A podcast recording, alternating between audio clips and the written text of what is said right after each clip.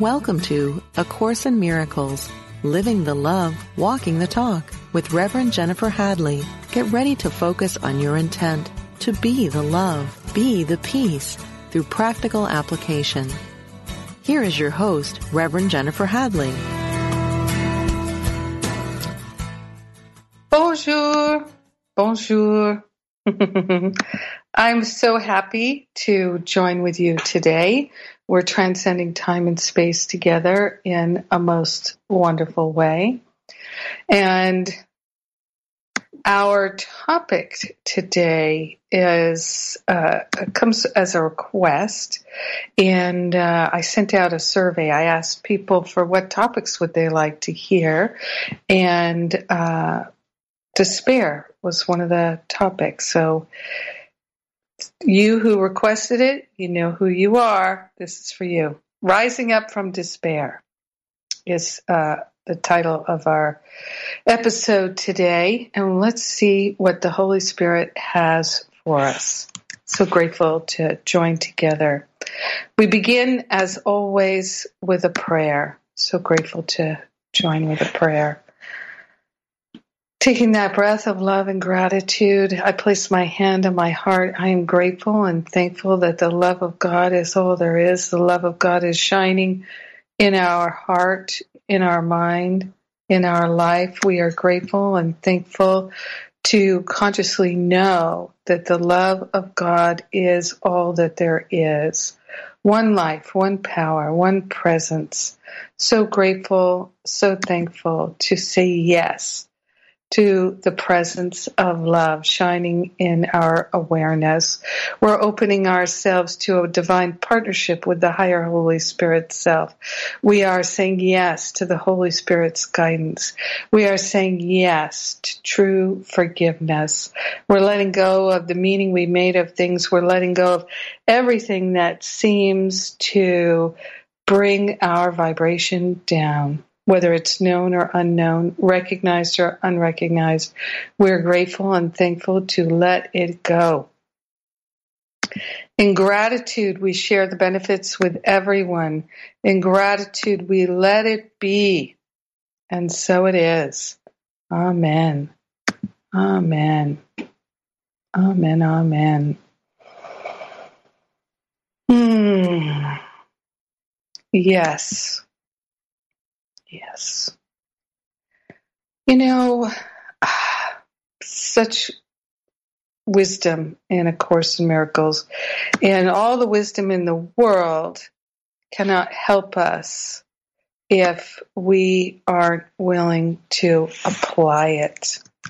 One of the things that used to happen to me frequently is I'd have these wonderful ahas, just wonderful ahas. And I would find that I wouldn't hold on to them. And then that would be a cause of some despair. Why can't I hold on to my ahas? What's up with that? And I'm great, grateful now to be aware that it really was about my willingness that I would have that momentary insight and there would be that choice, that opportunity to be willing. Of Course Miracles is always talking about recognizing the choice that's before us, that we are choosing frequently, choosing, choosing, choosing what it is we'd like and what it is we don't like. And so recognizing all the choice points is how we change our life. That's how we do it. Is inviting the Holy Spirit to share with us the awareness of the choice points because we've got these old resentments and regrets, the guilt, the blame, the shame, all the things that we've done or not done in the past for which we feel guilty about ashamed of, and all of that blocks our ability to clearly recognize the opportunities to choose love. And yet, they're still there. The more willing we are, even if we have so many blocks, if we're really, really willing, we'll see those choices for love. And that choice for love undoes the blocks, known and unknown. It's amazing. Course in Miracles tells us very clearly that we can't do the healing. It can be done for us, but we don't even have to think about how to do it, when to do it, why to do it, where to do it. It will be done for us if we're willing. And so we can cultivate that great willingness. Now, in the text, there is uh, a section. It's in uh, chapter 9, and it's section 6 entitled The Acceptance of Your Brother. No, I'm sorry. Section 7 The Two Evaluations. Section 7. No, again, I err. Goodness gracious. What's happening? It's section eight. Here it is grandeur versus grandiosity. Right? Course in Miracles is uh, frequently prompting us to accept our grandeur, our magnificence, our wholeness, our freedom, our beauty. Grandeur versus grandiosity. So grandeur is our God nature. It's God's nature in us, the grandeur of God. And grandiosity, no surprise, of course, is of the ego, and we get to decide which we will choose grandeur or grandiosity. Now, in that section 8 of chapter 9, paragraph 2, it says, grandiosity is always a cover for despair. Now, it doesn't mean that every time you have despair, you have grandiosity. But this really feels worth looking at to me here. So follow, follow with me, if you will. Grandiosity is always a cover for despair. Let's think of someone we, who maybe in your life that you feel is grandiose or behaves in a grandiose way. Right? So, w- what does that mean? They're looking for uh, attention, they're looking for specialness. Uh, they often believe that bigger is better.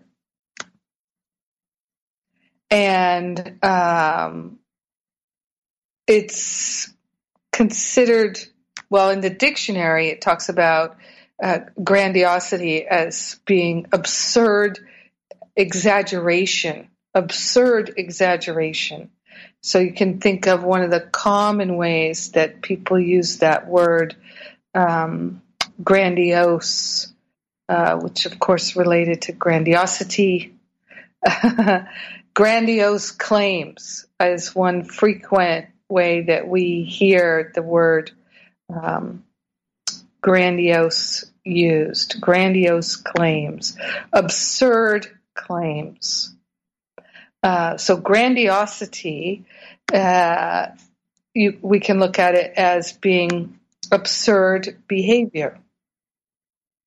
And it's absurd by exaggeration, right? It's so big. Uh, now, grandeur, on the other hand, is magnificence. It's another word for magnificence. It is, we can think of grandeur, we can think of the grandeur of the uh, well, what comes to me first is the Purple Mountains Majesty, the the Grand Canyon, the um, I think of mountain ranges, and they have such a grandeur quality to them. They're grand. Uh, I think of um, beautiful, uh, spectacular monuments like the Taj Mahal has a sense of a sense of grandeur to it. Uh, but grandiosity is the opposite. Right? See, it's that absurd giant gesture that's an exaggeration. It's often false. It's covering something up. So, what are we going to choose? Grandeur or grandiosity? Grandiosity is always a cover for despair. So, let's think of somebody who seems to give, let's say, um, expression to grandiosity. Their life seems to contain grandiose gestures and activities that feel grandiose. So they feel exaggerated, empty, just for show, false. Think, see if you can think of someone in your life who behaves in that way. Now consider grandiosity is always a cover for despair. If you knew that all of that grandiose verbiage, behavior, display, and show was a cover for despair. Maybe the bigger it is, the deeper the despair. Would you still make fun of them? Would you still think less of them? Or would you be willing to hold out a hand to them and say, Despair not, my friend all is well. There is a perfection, there is a wholeness, there is a beauty that is unchangeable. And it's ours, and it's ours right now. We do not have to reach for it. We do not have to struggle for it. Joining with someone who feels that they're in despair is really helpful really helpful. I've done it so many times. I've had so many counseling sessions with someone who felt a deep despair or just a prayer with someone who felt a deep despair. It's one of the reasons why I created my daily prayer offering.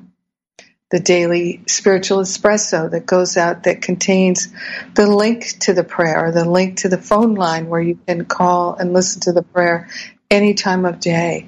And all these prayers are also in a podcast. You can sign up for the podcast. So at any moment, you could search in that podcast for whatever you'd like prayer about peace, harmony, joy, freedom, wisdom, clarity, healing, whatever it might be. You can just flip through or search through using a keyword it can change how you feel in an instant. That's what a revelation, a, re- a realization, uh, an awareness, an aha moment can do. And we can decide to hold on to them. We can decide to nurture them. We can stop and pause and invest some energy in holding on to that aha. I think one of the most important things for us is when we see people who are acting in a grandiose way, we can recognize that it is a cover for despair and extend love and compassion to them. Mentally say to them, All is well. All is well. Despair is not real. All is well. Says goes on to say grandiosity is without hope because it's not real. Not real.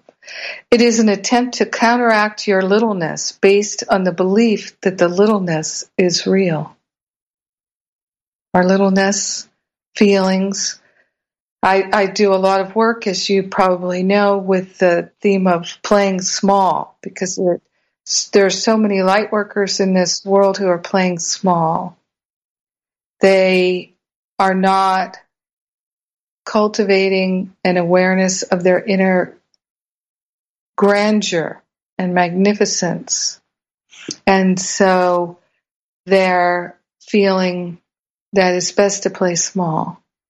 Maybe they're not acting fully in integrity. So unwittingly, they're playing small so they don't affect many people with their challenges with integrity. I used to worry so much about integrity and keeping track of my own integrity, other people's integrity, judging, judging, judging integrity of others and myself. And I would talk about it with my friends about people's lack of integrity. And then one time I was falsely accused of a lack of integrity. And I saw the energy of that. And I said, I don't need to talk about anybody's integrity anymore. Thank you, Spirit. Thank you for showing that to me. So I don't I don't talk about people's integrity anymore. I look at my own. I have a very strong intention to be honoring and loving and respectful all the time. I don't meet the mark all the time, and I don't hide that. And I aspire to be absolutely 100% consistent. I do. And that is my joy to every day aspire to be lovingly consistent. So the littleness isn't real. We feel little when we attack others. We feel little when we attack ourselves. And we think that littleness is real because we think the attacks are real. But they are not. There is no littleness in God. Doesn't even make sense. You know, see that that's where the the truth of God is so helpful. So so very helpful that we can recognize that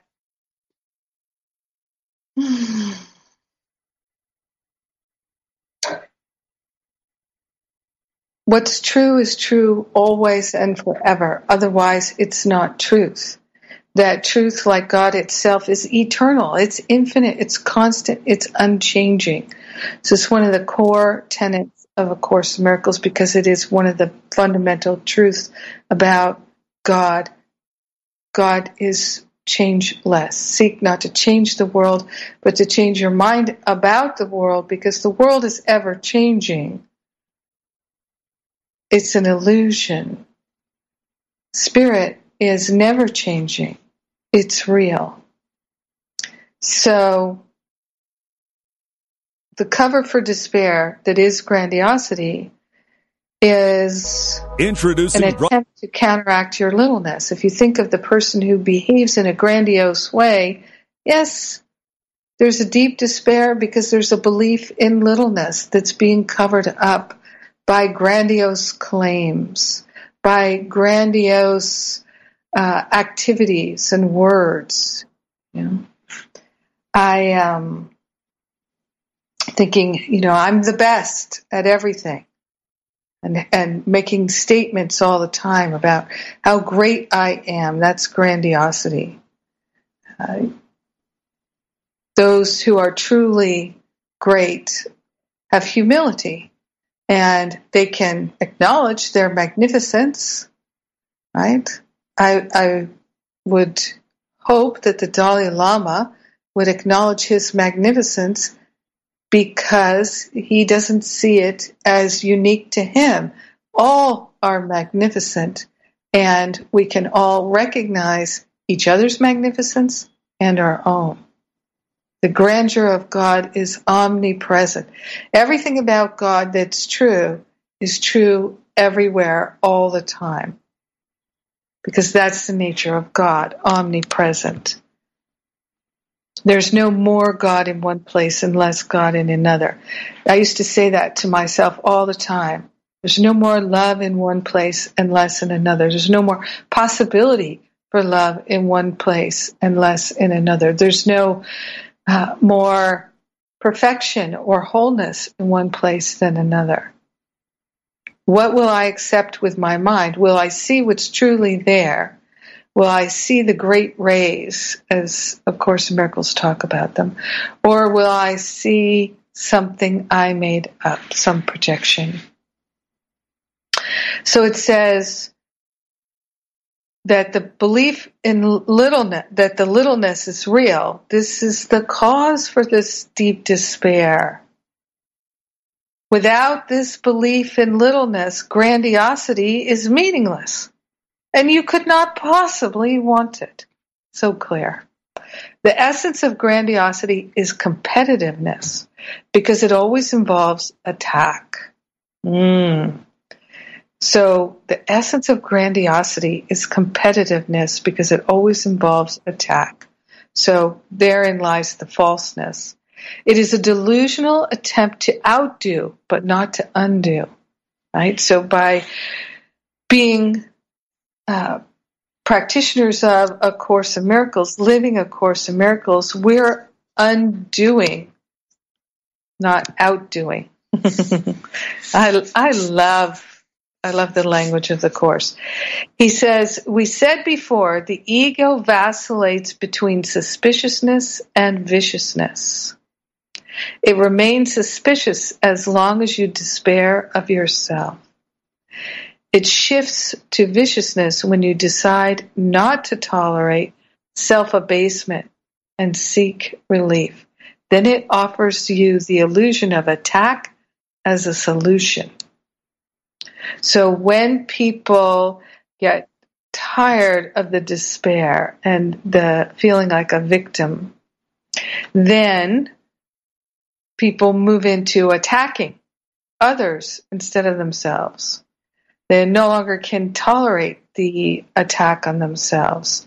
And so they seek relief through attack of others.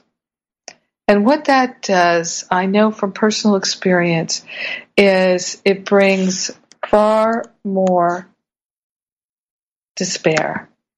Because I used to have so much despair around self hatred for all the mean things I said and did. I had so much self hatred for the mean things I said and did.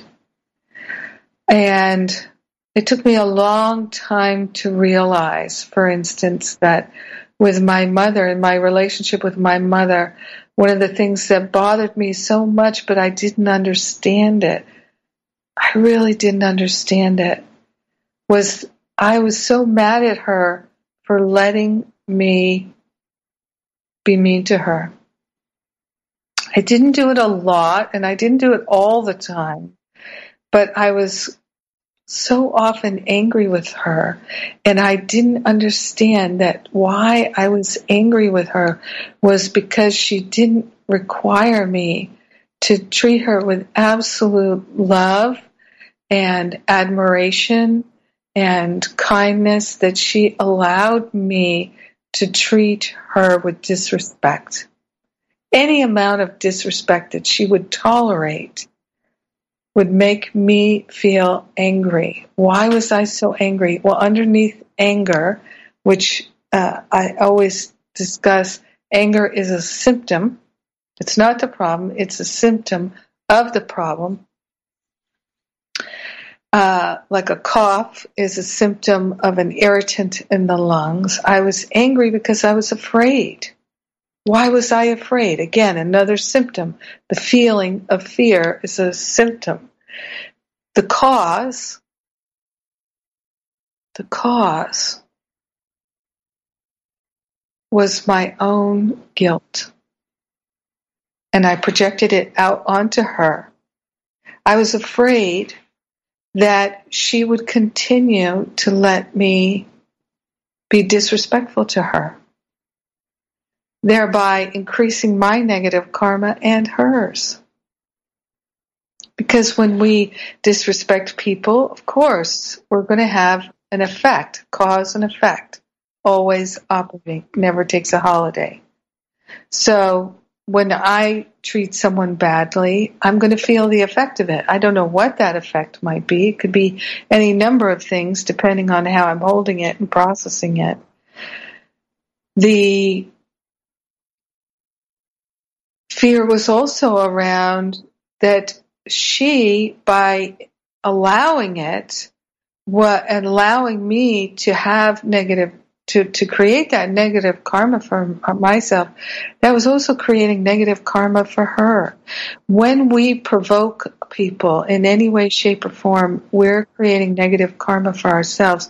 When we allow ourselves to be provoked, we let others provoke us without interrupting that pattern gently, kindly, sometimes not so gently, but with compassion, without judgment which we can learn to do, to say, no, you don't get to speak to me that way. I get that something's really bothering you.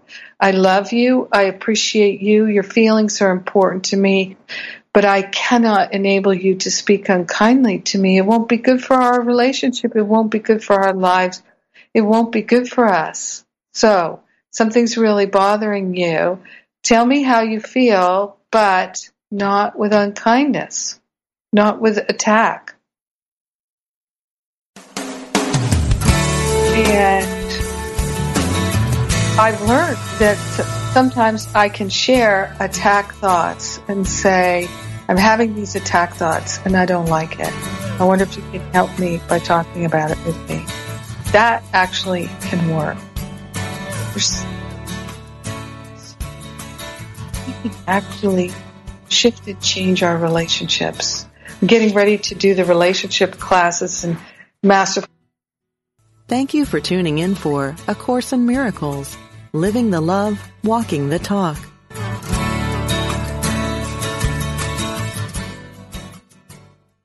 Welcome back. Welcome back. Despair be gone. That's what I like to say, things like that. Despair be gone. Holy Spirit, take this despair out of my mind so I never think it again. I'm no longer interested in falling into despair the hopelessness is not it's not for me. I'm done with it. Yes. I used to have uh, a lot of despair. And as I was saying before the break, I didn't understand that, like, with I was sharing about the situation with my mom, where I would, as I became a teenager and into my 20s and even into my 30s and even into my 40s, I would say unkind things, sarcastic things, or um, miss the opportunities to be loving. And she would tolerate it out of compassion. And I've done so much of that too with others, but not as much as she. And um, one of the things that with my grandmother, she could be really cutting, and I'd say, No, you don't get to talk to me that way. No. And she developed a real respect for me, but she would say the most unkind things to my mom at times, and my mom would tolerate it. And I understand that it's a mix of things for some people that can't stand the confrontation. I understand that. I do. I don't like to be confrontational, although I used to be highly confrontational because I thought it was the only tool that I had. Um, and so I did have a great despair that would take over because I thought, I feel hopeless. I'm not, I don't know how to stop myself from being unkind. I don't know how to stop myself from lashing out. And it was the cause of my despair. Why, why, why do I have to be so unkind? Why can't I just be loving? Why, why, why? And that has disappeared. I don't have that at all anymore.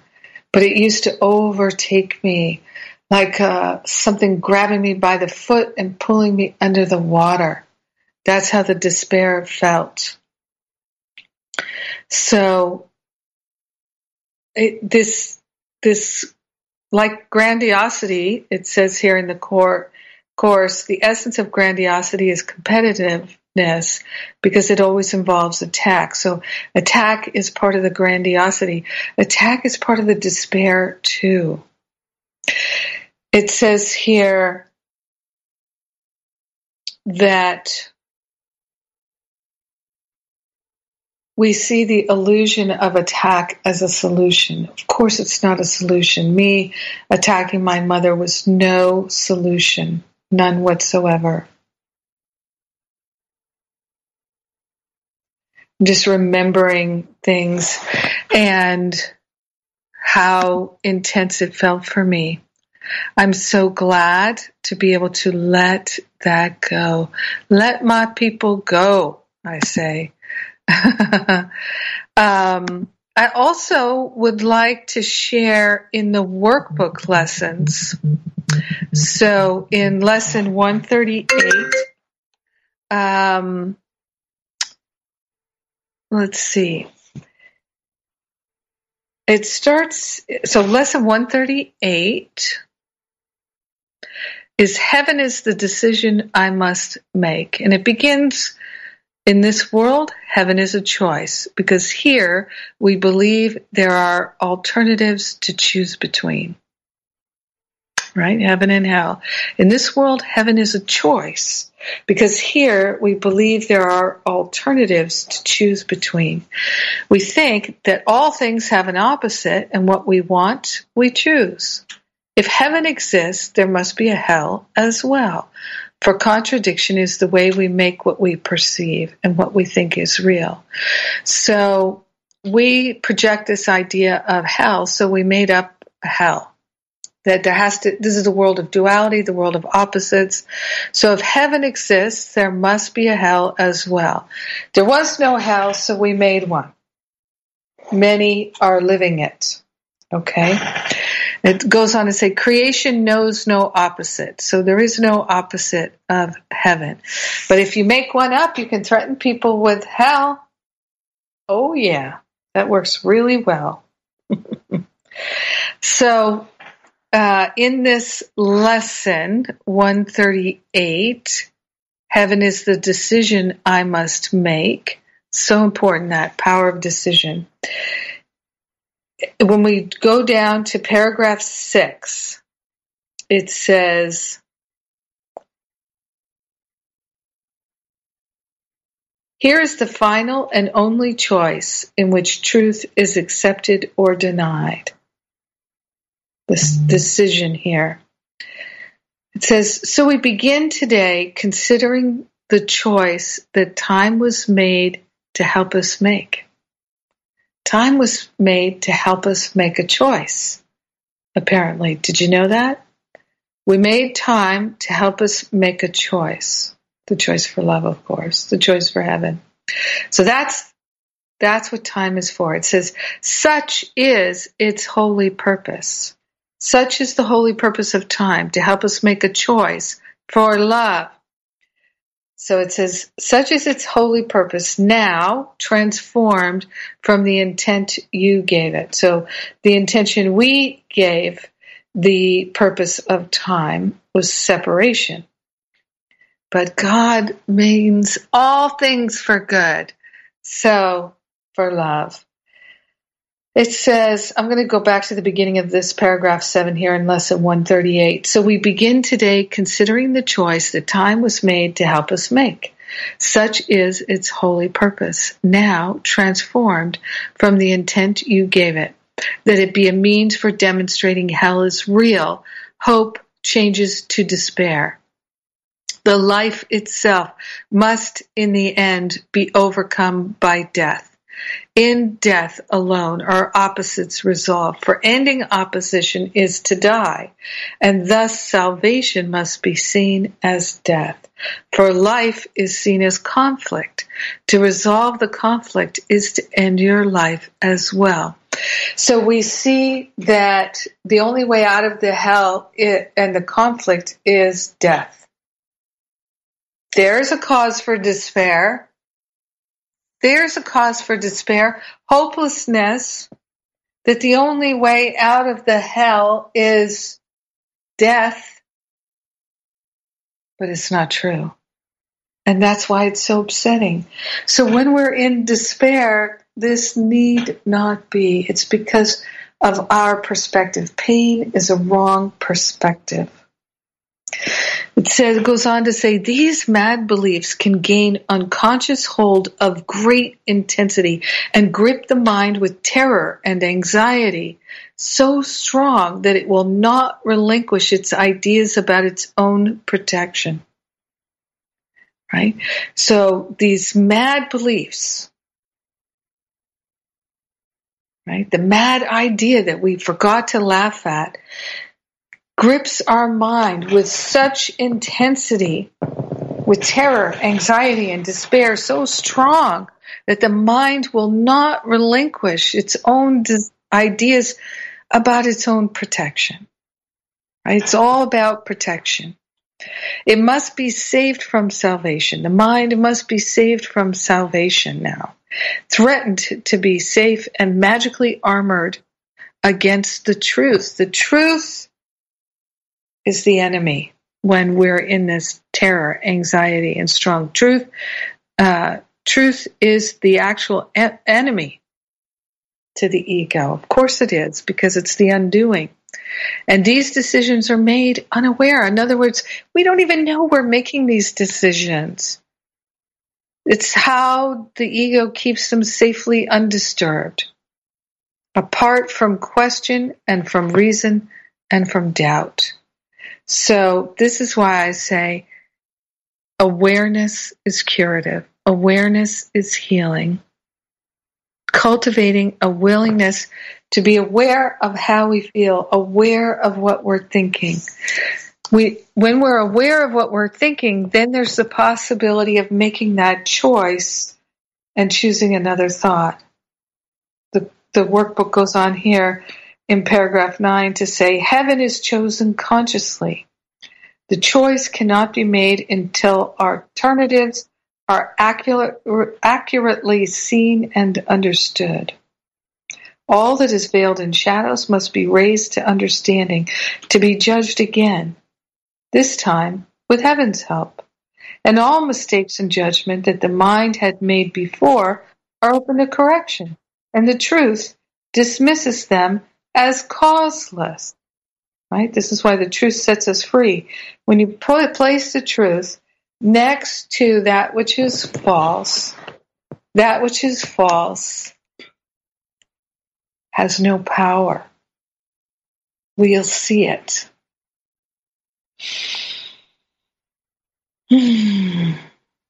So,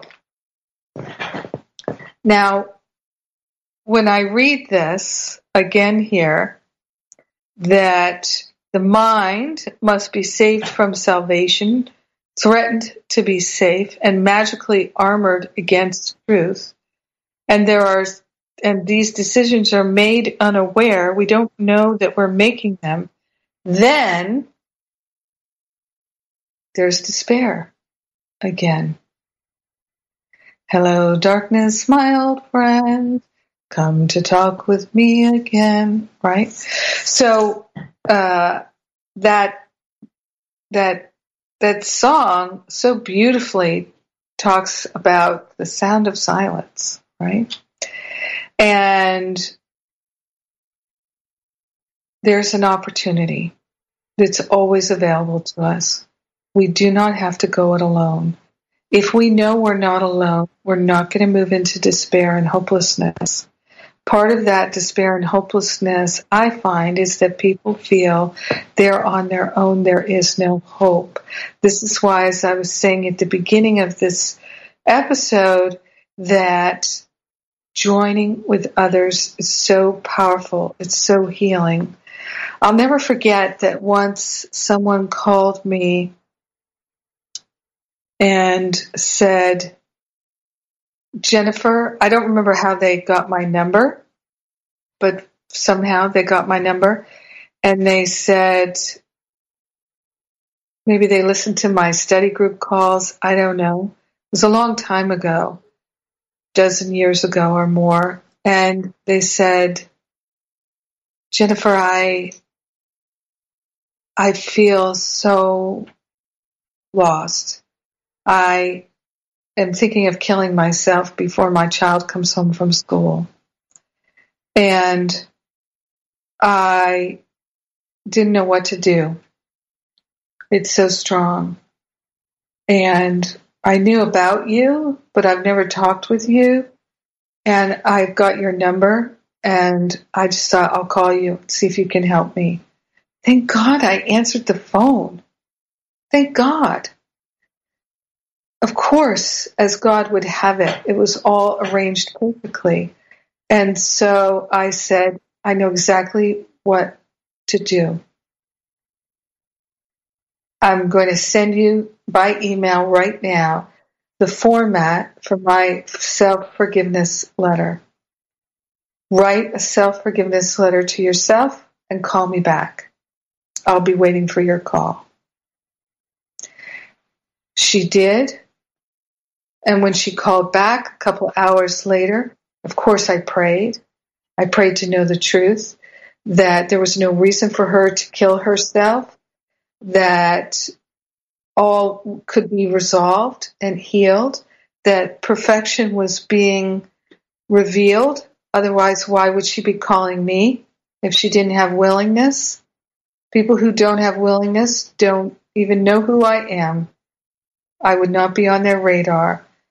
I really know that to be true that when people are interested in doing the actual healing work, that's when they come find me.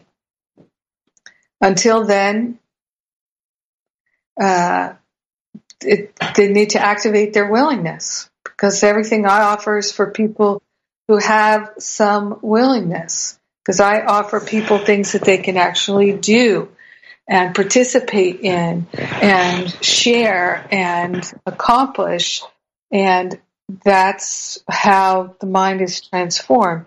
So partnering up with the Holy Spirit is a doing.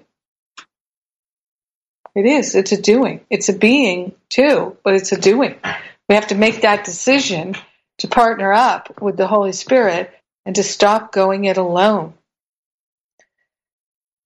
so grateful that I could answer that phone and be helpful to that person. Let us not allow people, let's not allow ourselves to move into despair. I invite you to think of somebody in your life who goes into despair.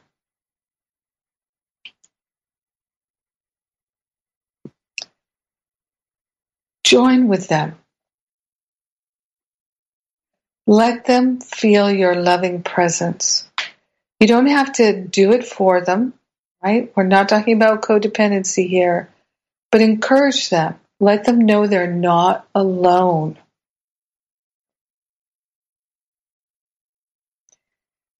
I have found so many people in my life have had amazing, miraculous healing because they let go of shame and they let go of the shame because they joined with others.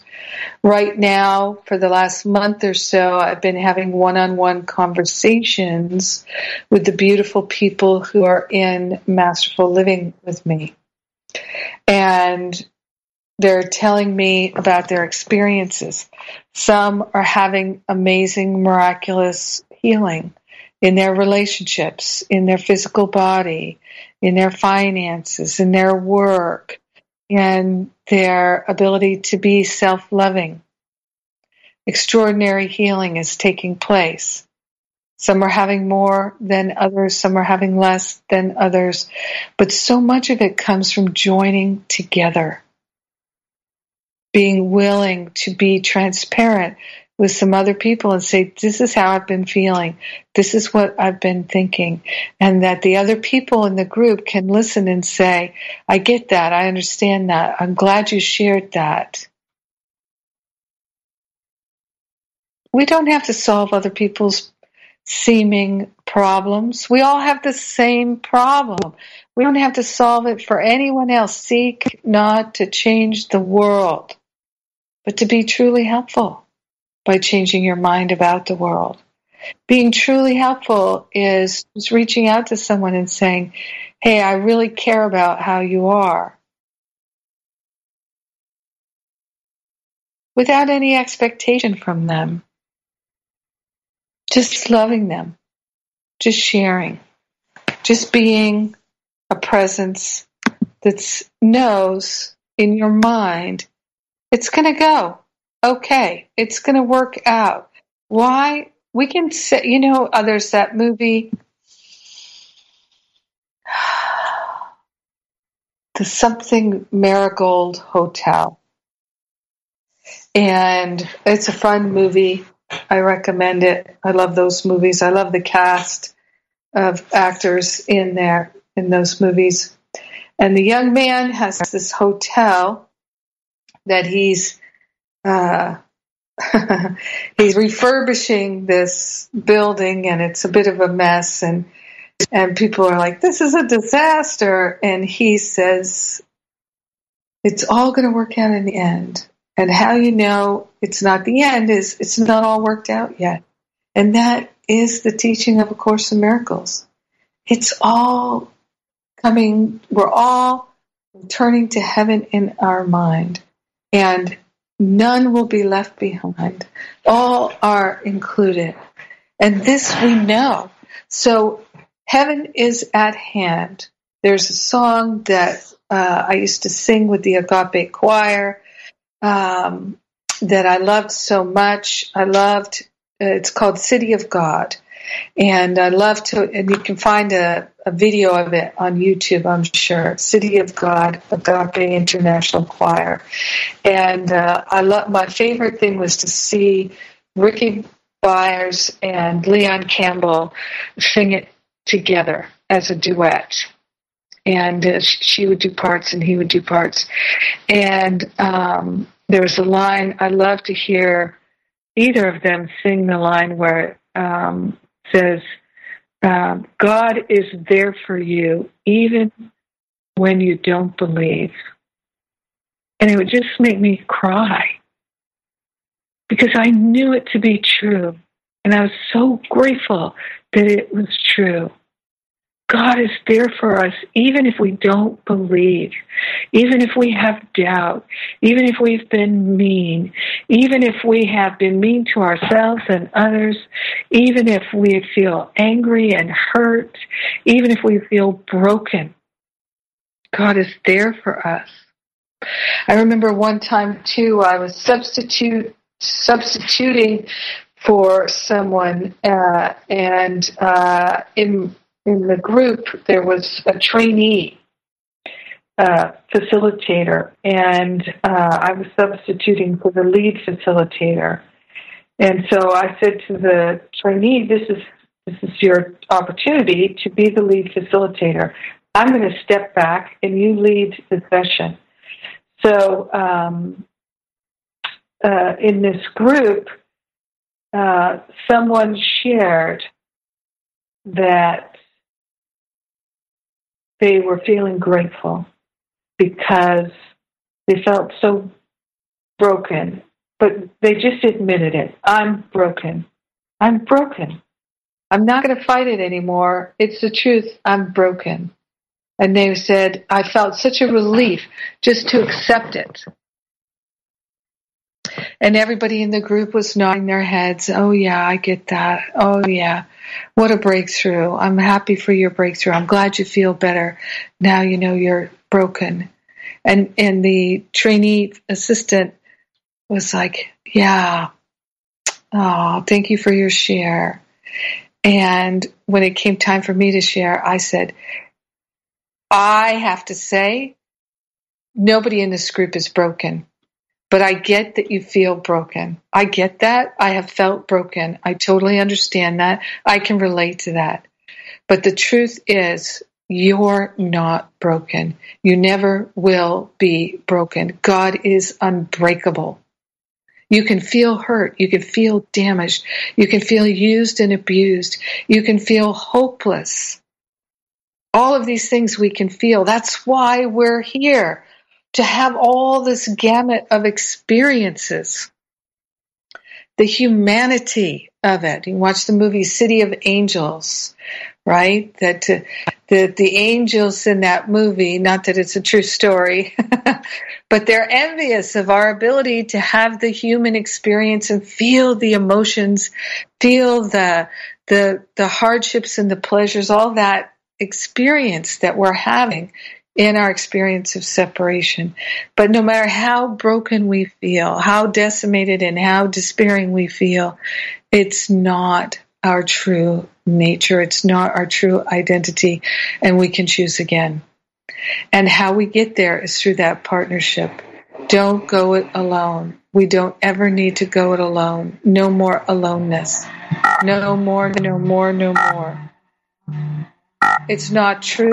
It's not true. It never will be true. And so we can leave it behind. We can let it go. Only the truth is true. And the truth is, our nature is perfect wholeness. It always has been, and it always will be.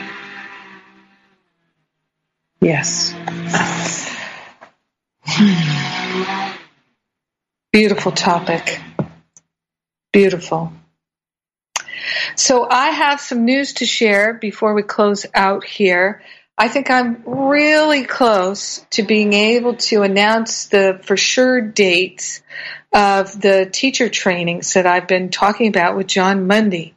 So uh, I'm going to uh, give you a heads up here of what I think we're going to be able to do.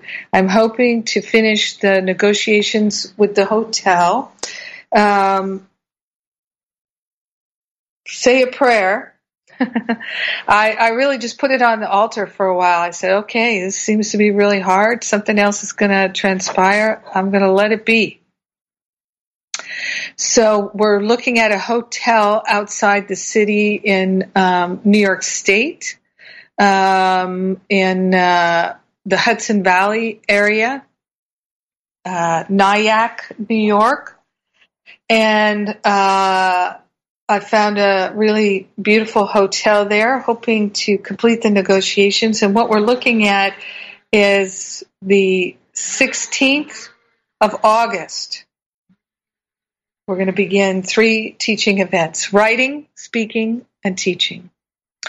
So uh, stay tuned. Three events, three retreats, back to back, so you can come to all three or come to two as you wish. So stay tuned for the details at jenniferhadley.com. Let's say a prayer here. So grateful and so thankful. And as I move into gratitude, so grateful and thankful for all the support of all the people who contribute to make this radio show possible. So grateful. And gratitude, we're sharing the benefits of our healing, our expansion, our walking the talk, our living the love with everyone because we're one with them. In gratitude, we let it be, and so it is. Amen. Amen. Amen. Have a great rest of your week. I love you. Mwah.